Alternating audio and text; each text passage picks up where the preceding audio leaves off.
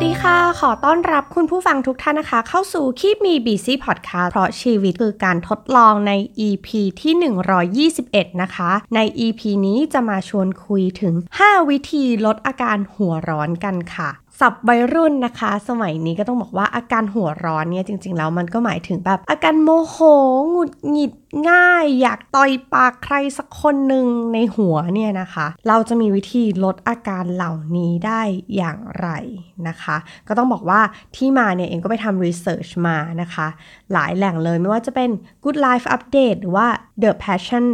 in TH แล้วก็รวมถึงประสบการณ์ส่วนตัวโดยตรงแล้วก็เพื่อนสนิทนะคะที่ไปแอบสอบถามกันมา ต้องบอกว่าที่มาของ episode นี้เนี่ยมันเกิดขึ้นจากเราเริ่มสังเกตตัวเองนะคะว่าเฮ้ยทำไมช่วงนี้เนี่ยเราค่อนข้างจะหลุดโมโหบ่อย หรือบางทีเรารู้สึกว่าเฮ้ยเราเสียงแข็งกับลูกค้าโดยที่เราไม่ได้ตั้งใจ เราก็เลยมานั่งคิดทบทวน แล้วก็ลองคุยกับตัวเอง ค่อนข้างเยอะเหมือนกันนะคะว่าเฮ้ยมันเกิดขึ้นจากอะไรสาเหตุอะไรที่ทำให้อยู่ดีๆ เราก็หัวร้อนง่าย โมโหง่าย โกรธง่าย รวมถึงการหลุดอาการหลาย ๆ อย่าง เช่น เสียงแข็งโดยที่ไม่ตั้งใจ หรือว่ามีการสะบัดเสียงใส่คนอื่น หรือใช้น้ำเสียงที่ไม่ดีนะคะ เราก็มาค้นพบว่าเออมันเป็นช่วงที่เราทำงานหนักสะสมมาเรื่อย ๆ แถมเราก็ค่อนข้างจะเจอลูกค้าที่ค่อนข้างดีมานดิ้งบ่อยๆ ทุกวันวันละหลายๆ คน มันก็เลยทำให้เรารู้สึกว่าความโมโหความหงุดหงิดนั้นเนี่ยมันสะสม ขึ้นเรื่อยๆเรื่อยๆเรื่อยๆ จนทำให้รู้สึกว่าตอนนี้เนี่ยมันระงับอารมณ์ของความไม่พอใจ อารมณ์โกรธอารมณ์โมโหไว้ไม่อยู่แล้วนะคะ เรียกว่าเสียอาการละกันเนาะ เราก็เลยคิดว่าเฮ้ยมันปล่อยไว้แบบนี้ไม่ได้แล้วนะคะ เพราะว่าหนึ่งคือด้วยอาชีพหน้าที่การงานของเราเนี่ยเราจะต้องให้บริการกับลูกค้าให้คำแนะนำให้คำปรึกษา เพราะฉะนั้นเนี่ยเราจะไปหลุดอาการแบบนั้นกับลูกค้าบ่อยๆ ไม่ได้นะคะ แล้วเราก็เลยคิดว่าเฮ้ยวิธีการเหล่านี้เนี่ยก็น่าจะเป็นประโยชน์กับ คุณผู้ฟังเช่นเดียวกันนะคะ แต่อันนี้ต้องออกตัวก่อนว่า มันก็เป็นวิธีที่แบบช่วยบรรเทาได้ระดับหนึ่งนะคะ ไม่ได้หมายความว่าเอมนะคะ ที่มาเล่าเนี่ยโอ้โห เราจะเป็นคนปล่อยวางทำได้ไม่โมโห ไม่โกรธไม่ใช่เลยนะคะ แต่เราแค่รู้สึกว่าวิธีเหล่านี้เนี่ยมันน่าจะช่วยให้เรารู้เท่าทันตัวเอง แล้วก็บรรเทาอาการหัวร้อนของตัวเองหรือความโกรธความโมโหง่ายของตัวเองได้ดียิ่งขึ้นนะคะ เดี๋ยวคุณผู้ฟังจะเข้าใจผิดว่าอุ้ยต้องเป็นคนใจเย็น ไม่โกรธไม่โมโหไม่จริงนะคะ ไม่ใช่นะคะเอาละค่ะเรามาเริ่มที่วิธีแรกกันเลยนะคะ วิธีแรกเนี่ยเอ็มว่าเป็นสิ่งสำคัญที่สุดเลยนะคะ ที่จะทำให้เราเนี่ยลดอาการหัวร้อนของตัวเองได้ นั่นก็คือว่าเราต้องเข้าใจจุดที่เป็นทริกเกอร์พอยท์ที่ทำให้เราโกรธง่าย โมโหง่าย หรือว่า เราลองสังเกตดูว่าอะไรที่ทำให้เราโมโหได้ง่าย หรือว่าทำให้เราเสียอาการได้ง่ายนะคะ หรือว่าเรารู้จุดอ่อนของตัวเองว่า เรามักจะโกรธ เรามักจะโมโหด้วยเรื่องอะไร หรือพอมีเรื่องอะไรเกิดขึ้นแบบเนี้ย เราจะหัวร้อนขึ้นมาทันที หรือช่วงไหนที่เราอ่อนไหวได้ง่าย โมโหง่าย โกรธง่าย สิ่งเหล่านี้ที่พูดมาข้างต้นเนี้ยนะคะ มันจะทำให้เราได้เตรียมตัวแล้วก็ระวังตัวได้มากขึ้นอะถ้าพร้อมแล้วเราลองไปลิสต์พร้อม ๆ กันเลยนะคะ อันแรกเลยนะคะ จุดอ่อนที่ทำให้เรา หงุดหงิดได้ง่ายมีอะไรบ้างนะคะ อยากจะให้คุณผู้ฟังได้ลองใช้เวลาตรงนี้กับตัวเองสักหน่อยนะคะ ลองคิดย้อนไปว่าอะไรนะที่ทำให้เราแบบโมโหง่าย ถ้าเกิดเหตุการณ์นี้ขึ้นมา หรือเจอคนแบบนี้ขึ้นมาเนี่ย มันจะทำให้เราโมโหเลย ควบคุมตัวเองไม่ได้ เหมือนเป็นจุดอ่อนของเรานะคะ อย่างยกตัวอย่างนะคะ ประสบการณ์ส่วนตัวของเอมเวลาที่เรารู้สึกว่า เราหัวร้อนง่ายโมโหง่ายเลยเนี่ยคือหนึ่งคือ เจอคนที่พูดจาด้วยน้ำเสียงไม่ดี กระโชกโคกห้าไม่มีหางเสียง ไม่มีการพูดขะขะหรือครับหรืออะไรท้ายประโยค อันนี้จะรู้สึกว่า หงุดหงิดละ รู้สึกไม่พอใจคนคนนี้แล้วทั้งที่จริง ๆ แล้วตัวเขาอาจจะเป็นcharacter นี้ก็ได้นะคะ อันนี้เป็นจุดที่เออพอมานั่งทำความเข้าใจกับตัวเองแล้วเนี่ยเออมันเป็นจุดที่เราต้องระวังเหมือนกัน เพราะบางคนเนี่ยเขาไม่ใช่ไม่สุภาพเนาะมันอาจจะเป็นสไตล์การพูดของเขาก็ได้นะคะ อันที่2นะคะ อันนี้เจอแล้วแบบหัวร้อนทันที นั่นก็คือเวลาที่เราเจอคนที่พูดจาไม่รู้เรื่อง ไม่ชัดเจน วกไปวนมา แล้วก็ไม่รู้ว่าต้องการอะไรจากการที่พูดคุยกันเรื่องนี้อยู่นะคะ คนแบบนี้แหละ คือคนที่เราเจอบ่อยๆ เราก็เลยแบบโหตายแล้วแปลว่าเราต้องโมโหง่าย ๆ กับคนแบบนี้ประจำทุกวันละสินะนะคะ อันนี้ก็จะได้เป็นจุดที่เราเราต้องระวังตัวนะคะ คนแบบที่ 3 ก็คือ คนที่ชอบพูดจาข่มขมอะ่ะไม่รู้ว่าใหญ่โตมาจากไหนแต่ข่มเหลือเกิน นะคะ เหมือนเราก็มาจะแบบแน่จริงหรือเปล่าอะอะไรอย่างนี้เนาะซึ่ง เนี่ยแหละค่ะ คือคน 3 แบบที่ทำให้ตัวเอมเนี่ยนะคะ ส่วนตัวเนี่ยเรารู้สึกหัวร้อนได้ง่าย อันนี้พอเราเข้าใจแล้วเนี่ยเราก็จะได้ระวังว่า เฮ้ย เขามาแล้วครับ จุดอ่อนของเรา the weakest link ของเรามาแล้วมาท้าทาย การระงับความโกรธความโมโหของเราอีกแล้วนะคะ การรู้แบบนี้เนี่ยมันจะได้ทำให้เราเตรียมตัว ได้ทันรู้ตัวได้ทัน ถึงแม้ว่าจะไม่รู้ตัว ได้ทันทีแต่อย่างน้อยเราก็ได้มีเวลาเตรียมตัวล่วงหน้าสักนิดหนึ่งก็ยังดีนะคะ เหมือนเราจะได้มีสติว่าเรากำลังจะเจอของยากแล้วแหละ ของที่เราไม่ชอบแล้วแหละ หรือคนที่เราไม่ชอบแล้วแหละนะคะ หรือ มันมีเหตุการณ์ไหนไหมคะ ที่เวลาคุณผู้ฟังเจอแล้วเนี่ย หัวร้อนทันที อันนี้ก็อยากให้ลองนั่งคิดทบทวนกับตัวเองดูนะคะ ยกตัวอย่างของตัวเองเนาะส่วนตัวเนี่ย เวลาเจออะไรที่มันเกิดขึ้นซ้ำๆซักๆ แล้วเป็นสิ่งที่เราไม่ชอบ สิ่งที่เราบอกไปแล้วว่า อันนี้เราไม่โอเค ต้องแก้ไขปรับปรุง แล้วมันยังยังโผล่มาให้เห็นเรื่อยๆ อันนี้จะหัวร้อนแบบ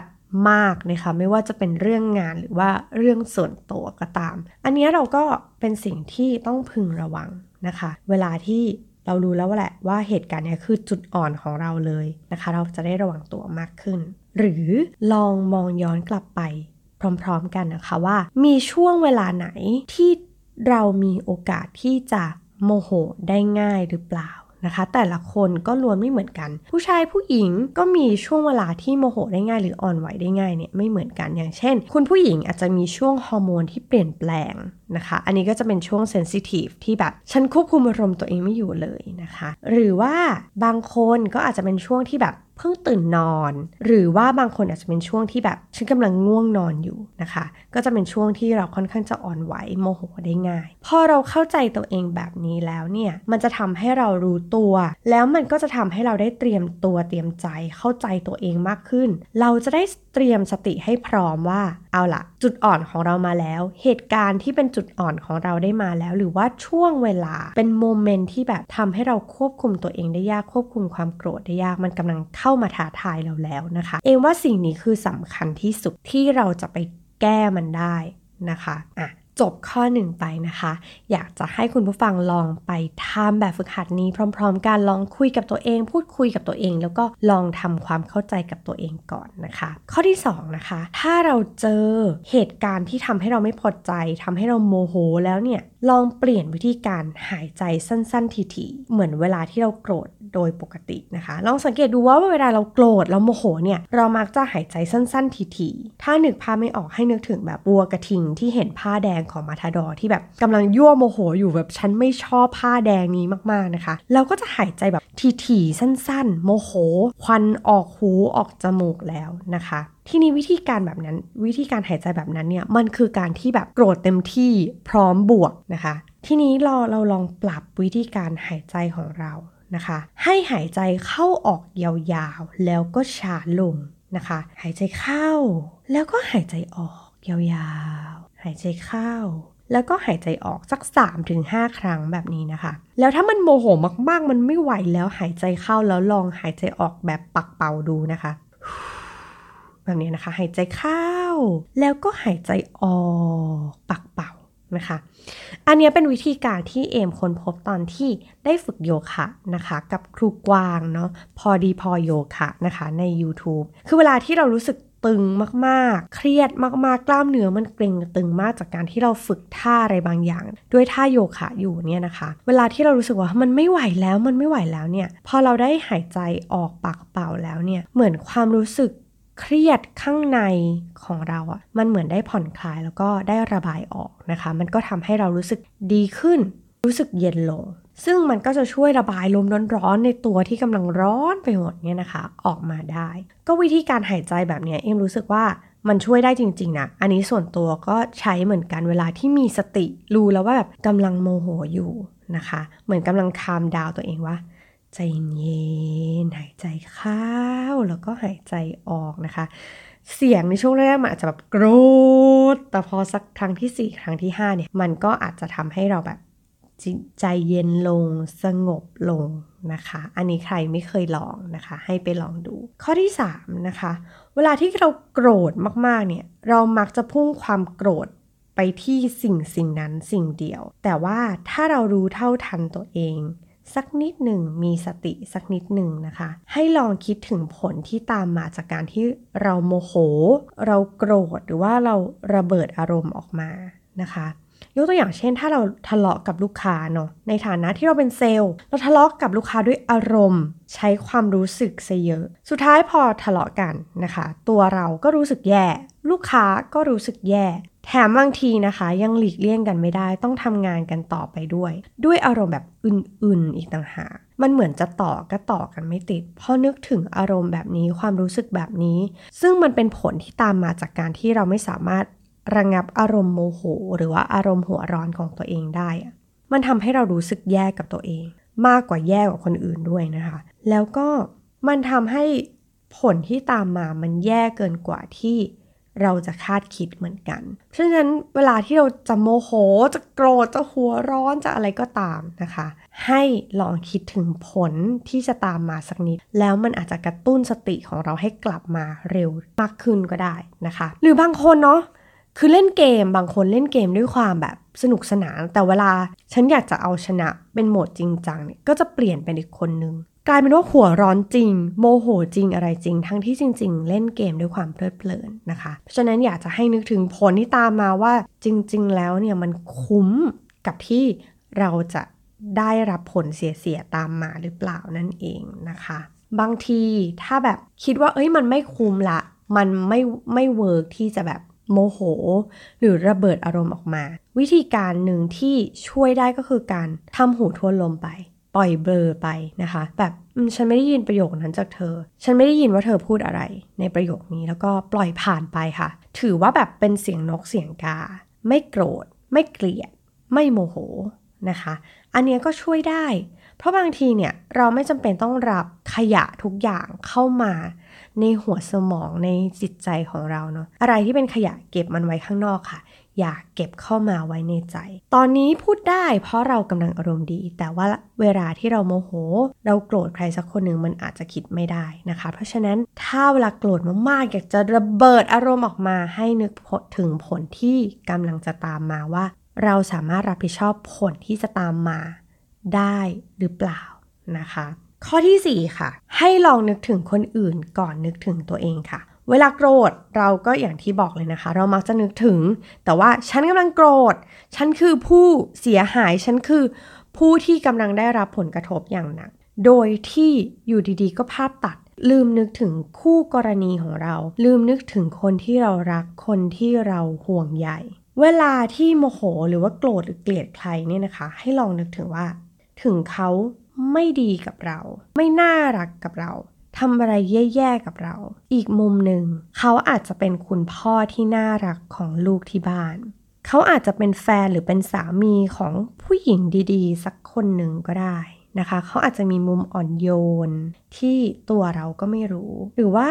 คนคนนี้เนี่ยเขาอาจจะเป็นแก้วตาดวงใจของคุณพ่อคุณแม่หรือครอบครัวของเขาก็ได้นะคะ เวลาที่เอ็มโกรธถึงขั้นเกลียดใครสักคนหนึ่งเนี่ย เอ็มมักจะนำวิธีนี้มาใช้ นั่นก็คือการพยายามปรับหามุมดีๆ ของคนคนนั้น คนที่เรากำลังโกรธอยู่ คนที่เรากำลังโมโหอยู่ หรือคนที่เฉียดคำว่าเรากำลังเกลียดเขาอยู่ แล้วก็พอเราได้เห็นมุมดีๆ ของเขา นอกจากมุมแย่ๆ ที่เขาทำกับเรา มันก็เหมือนจะทำให้เราให้อภัยคนคนนั้นหรือสิ่งสิ่งนั้นได้ง่ายขึ้น ด้วยความจริงที่ว่า จริง ๆ แล้วเขาไม่ได้แย่ไปซะทั้งหมด จริง ๆ แล้วตัวคนคนนี้เขาก็มีมุมดี ๆ เหมือนกัน ซึ่งเราอาจจะมองไม่เห็น เพราะฉะนั้นเราตั้งสมมติฐานว่าเขาน่าจะเป็นคนดีๆ หรือมุมมีมุมดีๆ กับคนอื่น ๆ ในชีวิตของเขา เขาไม่ได้แย่ไปซะกับทุกคนหรอกนะ การคิดแบบนี้เนี่ยมันก็กึ่งๆ เหมือนจะหลอกตัวเองนะ แต่มันทำให้เราแบบสบายใจอะแล้วเราก็ปรับมุมคิดให้ได้เห็นถึงมุมมองที่มันบวกขึ้น เพราะเวลาที่เรา เกลียดใครสักคนหนึ่งโกรธใครสักคนหนึ่งกำลังโมโหใครสักคนหนึ่งมากๆเนี่ยเรามักจะเห็นแต่ข้อเสีย ความผิดพลาดของเขา หรืออะไรก็ตามที่มันเป็นมุมลบๆ แต่พอเราได้เห็นมุมบวก อะไรสักมุมหนึ่งแม้ว่ามันจะเล็กน้อยก็ตามเนี่ยมันก็จะทำให้เรารู้สึกดีกับคนคนนั้นหรือสิ่งสิ่งนั้นได้ดียิ่งขึ้นนะคะ หรือว่าถ้าบางทีเนี่ยเราพอจะมีเวลาให้ลองคิดไปอีกสักนิดหนึ่งนะคะ นั่นก็คือว่า ถ้าเราลองสมมุติตัวเองล่ะ ว่าถ้าเราเป็นเขาเนี่ยเราจะมีความรู้สึกยังไงนะ ในระหว่างทาง day in a life หรือว่าตลอดวันเนี่ย คนคนนี้เขาต้องเจออะไรมาบ้าง หรือแบ็กกราวด์ชีวิตเขา เขาต้องเจออะไรมาบ้าง เขาเลยต้องปฏิบัติกับเราแบบนี้ หรือแสดงกริยามารยาท หรือแสดงสิ่งที่ทำให้เรารู้สึกโมโห หรือไม่ชอบใจนะคะ บางทีคนคนนี้จะเป็นคนที่ใจเย็นมากๆ แต่ว่าตลอดทั้งวัน เขาเจอเรื่องแย่ๆมากๆ โดยที่เราก็คิดไม่ถึงเหมือนกันว่าโห คนคนหนึ่งจะเจอเรื่องแย่ได้ขนาดนี้หรอตลอดทั้งวันนะคะเพราะเราคิดได้แบบนั้นหรือเราลองสวมรองเท้าของเขาแล้วลองเดินไกลๆดูเนี่ย เราอาจจะเข้าใจ คนคนนั้นได้ดีมากขึ้นหรือสิ่งสิ่งนั้นได้ดีมากขึ้น หรือเหตุการณ์เหตุการณ์นั้นได้ดีมากขึ้นนะคะ เช่น พนักงานเสิร์ฟคนนี้เนี่ยทำไมหน้างงอ ไม่มีเซอร์วิสไมล์เลยทำไมแบบฉันขออะไรไปก็เบลอไม่รู้เรื่องทำไมพูดไม่รู้เรื่องเลยนะคะ จริงๆ แล้วถ้าลองเป็นเขาน้องที่เข้างานตั้งแต่ 8 โมงเช้าจะรดเกือบจะสองสามทุ่ม เขาจะยังมีพลังที่จะแบบยิ้มแย้มได้อยู่ไหม นะคะ ตัวเราถ้าเราเป็นเขาเรายังสามารถที่จะยิ้มแย้ม สู้งานหนัก สู้กับลูกค้าเยอะๆ แบบนี้ได้ดีเท่าเขาหรือเปล่า หรือว่าเราจะเมื่อยขาขนาดไหนที่เราทำงานมาแบบ8-9 ชั่วโมงแล้ว โดยที่เราไม่ได้พักเลย หรือแม้กระทั่งไม่มีเวลา แม้กระทั่งจะกินข้าวกลางวันด้วยซ้ำถ้าเราลองคิดถึงว่าเฮ้ยชีวิตเขามันอาจจะเจออะไรยากๆกว่าที่เราคิด เราก็จะเข้าใจคนคนนั้นมากขึ้น หายโกรธได้ง่ายขึ้น แล้วก็ให้อภัยได้ง่ายขึ้นก็ได้นะคะ อันนี้เกิดขึ้นเวลาที่เรามีสติ มีเวลาที่จะมองย้อนกลับไป อืม อันนี้ก็เป็นข้อที่ 4 นะคะ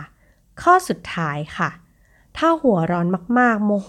มากๆ โกรธมาก ๆ ระบายมันออกมาค่ะ อย่าเก็บมันไว้ ต้องสารภาพว่าปกติเอ็มก็เป็นคนคนหนึ่งที่จะเก็บกักอารมณ์ความโกรธหรือ อารมณ์ลบของตัวเองไว้ค่อนข้างเยอะเลยนะคะ แต่เมื่อไม่นานนี้ค่ะ สิ่งที่เก็บไว้มันก็ล้นเอ่อออกมา ด้วยความที่เราเจอคนที่เยอะด้วยจำนวน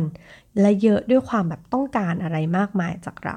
มันก็เลยถึงจุดที่มันเก็บไว้ไม่อยู่แล้ววะนะคะ แล้วพอมีสายโทรศัพท์ครั้งหนึ่งนะคะ แบบเรารู้สึกไม่พอใจมากๆ ไม่โอเคมากๆ กดวางโทรศัพท์ไปปุ๊บเนี่ย อยู่ดีๆ แบบร่างกายมันก็สั่งให้สะบดออกมาค่ะ ออกมาดังด้วยนะคะสะบัดออกมาแล้วก็ก็ถือเป็นความโชคดีที่เรา work from home อยู่ ก็ไม่มีใครได้ยินเรานอกจากตัวเราเอง แล้วพอได้สะบัดออกมา มันกลายเป็นความรู้สึกที่โล่ง เหมือนแบบโล่งอะ่ะ มันโล่งใจ เหมือนสิ่งที่อัดอั้นอยู่ข้างในมันถูกระบายออกมานะคะ ก็เลยคิดว่า เอ้ย จริง ๆ เราเราทำได้นะมันถ้าเรามั่นใจว่าเราแบบกดสายโทรศัพท์ วางไปแล้วอย่างดีนะคะ การระบายออกมามันไม่ใช่เรื่องผิด ถ้าเราไม่สะดวกที่จะทำแบบ สะบดออกมาทันทีเนี่ยนะคะ มันก็อาจจะมีวิธีเช่น มีเพื่อนเองเหมือนกันที่เขียนค่ะ เขียนระบายออกมา เป็นแบบสมุดระบายความโกรธหรือกระดาษระบายความโกรธนะคะ เขียนแบบฉันโมโหแก ฉันไม่โอเค ฉันแบบอุ้ยเขียนระบายออกมาค่ะสารพัดสารเพที่จะแบบสามารถระบายออกได้ จากนั้นอาจจะเอากระดาษใบนั้นค่ะ ไปทำลายทิ้งค่ะ ใส่เครื่องทำลาย เอกสาร หรือว่าฉีกทิ้งเผาทิ้งอะไรก็ได้เพื่อความสบายใจ แล้วก็ถือว่าปล่อยไปช่างมัน อันนี้ก็เป็นวิธีระบายออกวิธีหนึ่งนะคะ คุณผู้ฟังอาจจะลองหาวิธีที่มันเหมาะกับตัวเองที่มันเหมาะสมกับกาละและเทศานะคะ หรือบางคนอาจจะแบบกรีดเงียบๆในห้องน้ำอะไรเงี้ยก็ก็ทำออกมาเถอะค่ะมันแบบ มันไม่ได้เดือดร้อนใครมันเหมือน มันได้ระบายออกมันดีกว่าแบบโหยมันต้องเก็บไว้ไม่ได้ ไม่ได้ ต้องเก็บเอาไว้ ไม่จำเป็นค่ะ อะไรที่เป็นขยะระบายออกมา แต่ว่าอย่าให้มันไปกระทบกับคนอื่น อย่าให้มันกระทบกับคนที่เรากำลังแบบโกรธหรือโมโหอยู่นะคะ อะไรที่ทำแล้วสบายใจระบายออกมาค่ะ แต่อย่าให้ไปกระทบกระเทือนกับนะสังคมโดยรอบหรือเพื่อนร่วมงานหรืออะไรก็ตาม อย่าไปปล่อยพลังลบใส่คนอื่นค่ะ อะไรที่เราทำออกมาได้แล้วแบบมันสบายใจในมุมของตัวเราเงียบๆคนเดียวขอให้ทำออกมานะคะ อีกวิธีหนึ่งที่แบบ ในหลาย ๆ เว็บไซต์เลยนะคะ ที่ไปทำรีเสิร์ชมาเขาก็พูดนั่นก็คือการออกกำลังกายค่ะ การใช้แรงทำให้เหงื่อออก มันทำให้เรารู้สึกดีขึ้นจริง ๆ นะคะ ส่วนตัวเวลาที่โมโห หรือเวลาเหนื่อยมาก ๆ โกรธมาก โกรธใครก็ตามจากที่ประชุมจากที่ทำงานหรืออะไรก็ตาม เอมมักจะเลือกออกกำลังกายแบบ cardio ค่ะ ให้เหงื่อออกมากๆ หน้าแดง เราจะรู้สึกฟินมาก แล้วแบบบางที ในระหว่างที่เรากำลังวิ่งอยู่เราน่าจะโกรธมากๆ ไม่พอใจใครมากๆ สักคนหนึ่งมันแวบขึ้นมาในใจ แต่พอเมื่อการวิ่งหรือการออกกำลังกายแบบ cardio ของเราสิ้นสุดลงอะค่ะมันรู้สึกดีแล้วเราจำไม่ได้แล้วว่าเราโกรธคนคนนี้ด้วยเรื่องอะไร หรือว่าบางทีมันแบบ เราไม่สามารถระบายออกด้วยวิธีอื่นอะเราเลือก kickboxing เราต่อยชกลมนี่แหละ ระบายออกมาเนี่ย มันทำให้มัน relieve เหมือนกันนะคะ มันแบบได้ระบายออก ฉันโกรธคนคนนี้นาทีแรกที่ที่เริ่มออกกำลังกาย แต่พอ 30 นาทีผ่านไป 40 นาทีผ่านไป อะ รู้สึกดีขึ้น ไม่โกรธแล้ว หายแล้วอารมณ์ดีแล้วนะคะ การออกกำลังกายก็เป็นวิธีหนึ่งนะคะ ใครที่ยังไม่ได้ลองเนาะอาจจะไม่ใช่สายออกกำลังกายหรอกแต่ว่าแบบเฮ้ยโกรธมากอะไรก็ได้นะคะ เข้ายิมค่ะ ไปวิ่งสวนสาธารณะ kickboxing อะไรก็ตามใน YouTube ลองทำดูค่ะมันดีขึ้นจริงๆนะคะ อันนี้เป็นเทคนิคส่วนตัวแล้วก็รวมถึงคนอื่นๆนะคะ ที่เขาเขียนไว้ในเว็บไซต์ก็เขาก็ทำเหมือนๆกันเลยค่ะ 5 วิธีที่ทำได้ง่าย ๆ แล้วก็น่าจะทำให้คุณผู้ฟังนะคะ ลด อารมณ์โกรธ อารมณ์โมโห หรือว่าความหัวร้อนของตัวเองลงไปได้บ้างนะคะ ถ้าหากเราทำไปแล้วโมโหไปแล้วระเบิดอารมณ์ไปแล้วทำให้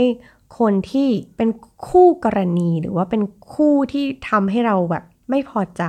ทำไปแล้ว ก็อย่าลืมกล้าที่จะขอโทษกับสิ่งที่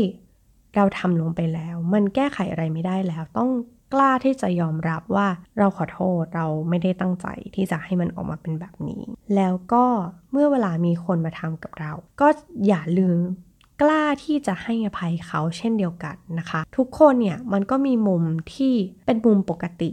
แล้วก็เป็นมุมที่แบบเฮ้ยเราก็ไม่อยู่ในอารมณ์ที่จะเป็นคนปกติ บางทีเราก็เป็นคนดีที่ของขึ้นโมโหได้เช่นเดียวกันนะคะ เพราะคนแต่ละคนก็เป็นมนุษย์เหมือนกันเนาะมีอารมณ์มีความรู้สึก มีบวกมีลบขึ้นขึ้นลงลงทุกวันเหมือนกัน เพราะฉะนั้นเราจะไปคาดหวังให้คนดีคนหนึ่งที่เราเคยรู้จัก วันหนึ่งถ้าเขาโมโหขึ้นมา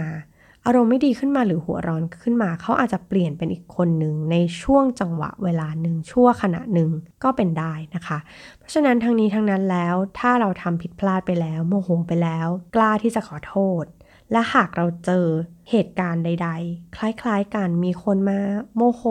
อารมณ์ไม่ดีใส่เรา ก็กล้าที่จะให้อภัยเขาเหมือนกัน มองเขาด้วยความเข้าใจในฐานะที่เป็นมนุษย์เหมือนๆกันกับเรานั่นเองนะคะ ก็หวังว่า EP นี้นะคะ จะเป็นประโยชน์กับคุณผู้ฟังของคิมีบีซี่นะคะ ถ้าคุณผู้ฟังท่านไหนนะคะ ที่มีวิธีการลดอาการหัวร้อนเนาะแนะนำเข้ามาได้เลยนะคะ ไม่ว่าจะเข้ามาพูดคุยกับเราในทุกช่องทางของ The Infinity นะคะ หรือว่า DM มาคุยกันนะคะในคลิปมี BC Page ก็จะยินดีมากๆ เช่นเดียวกันนะคะ หรือใครที่มีคำถามอะไรนะคะ ก็เข้ามาพูดคุยกันได้เลยนะคะสำหรับ EP นี้ลาไปแล้ว สวัสดีค่ะ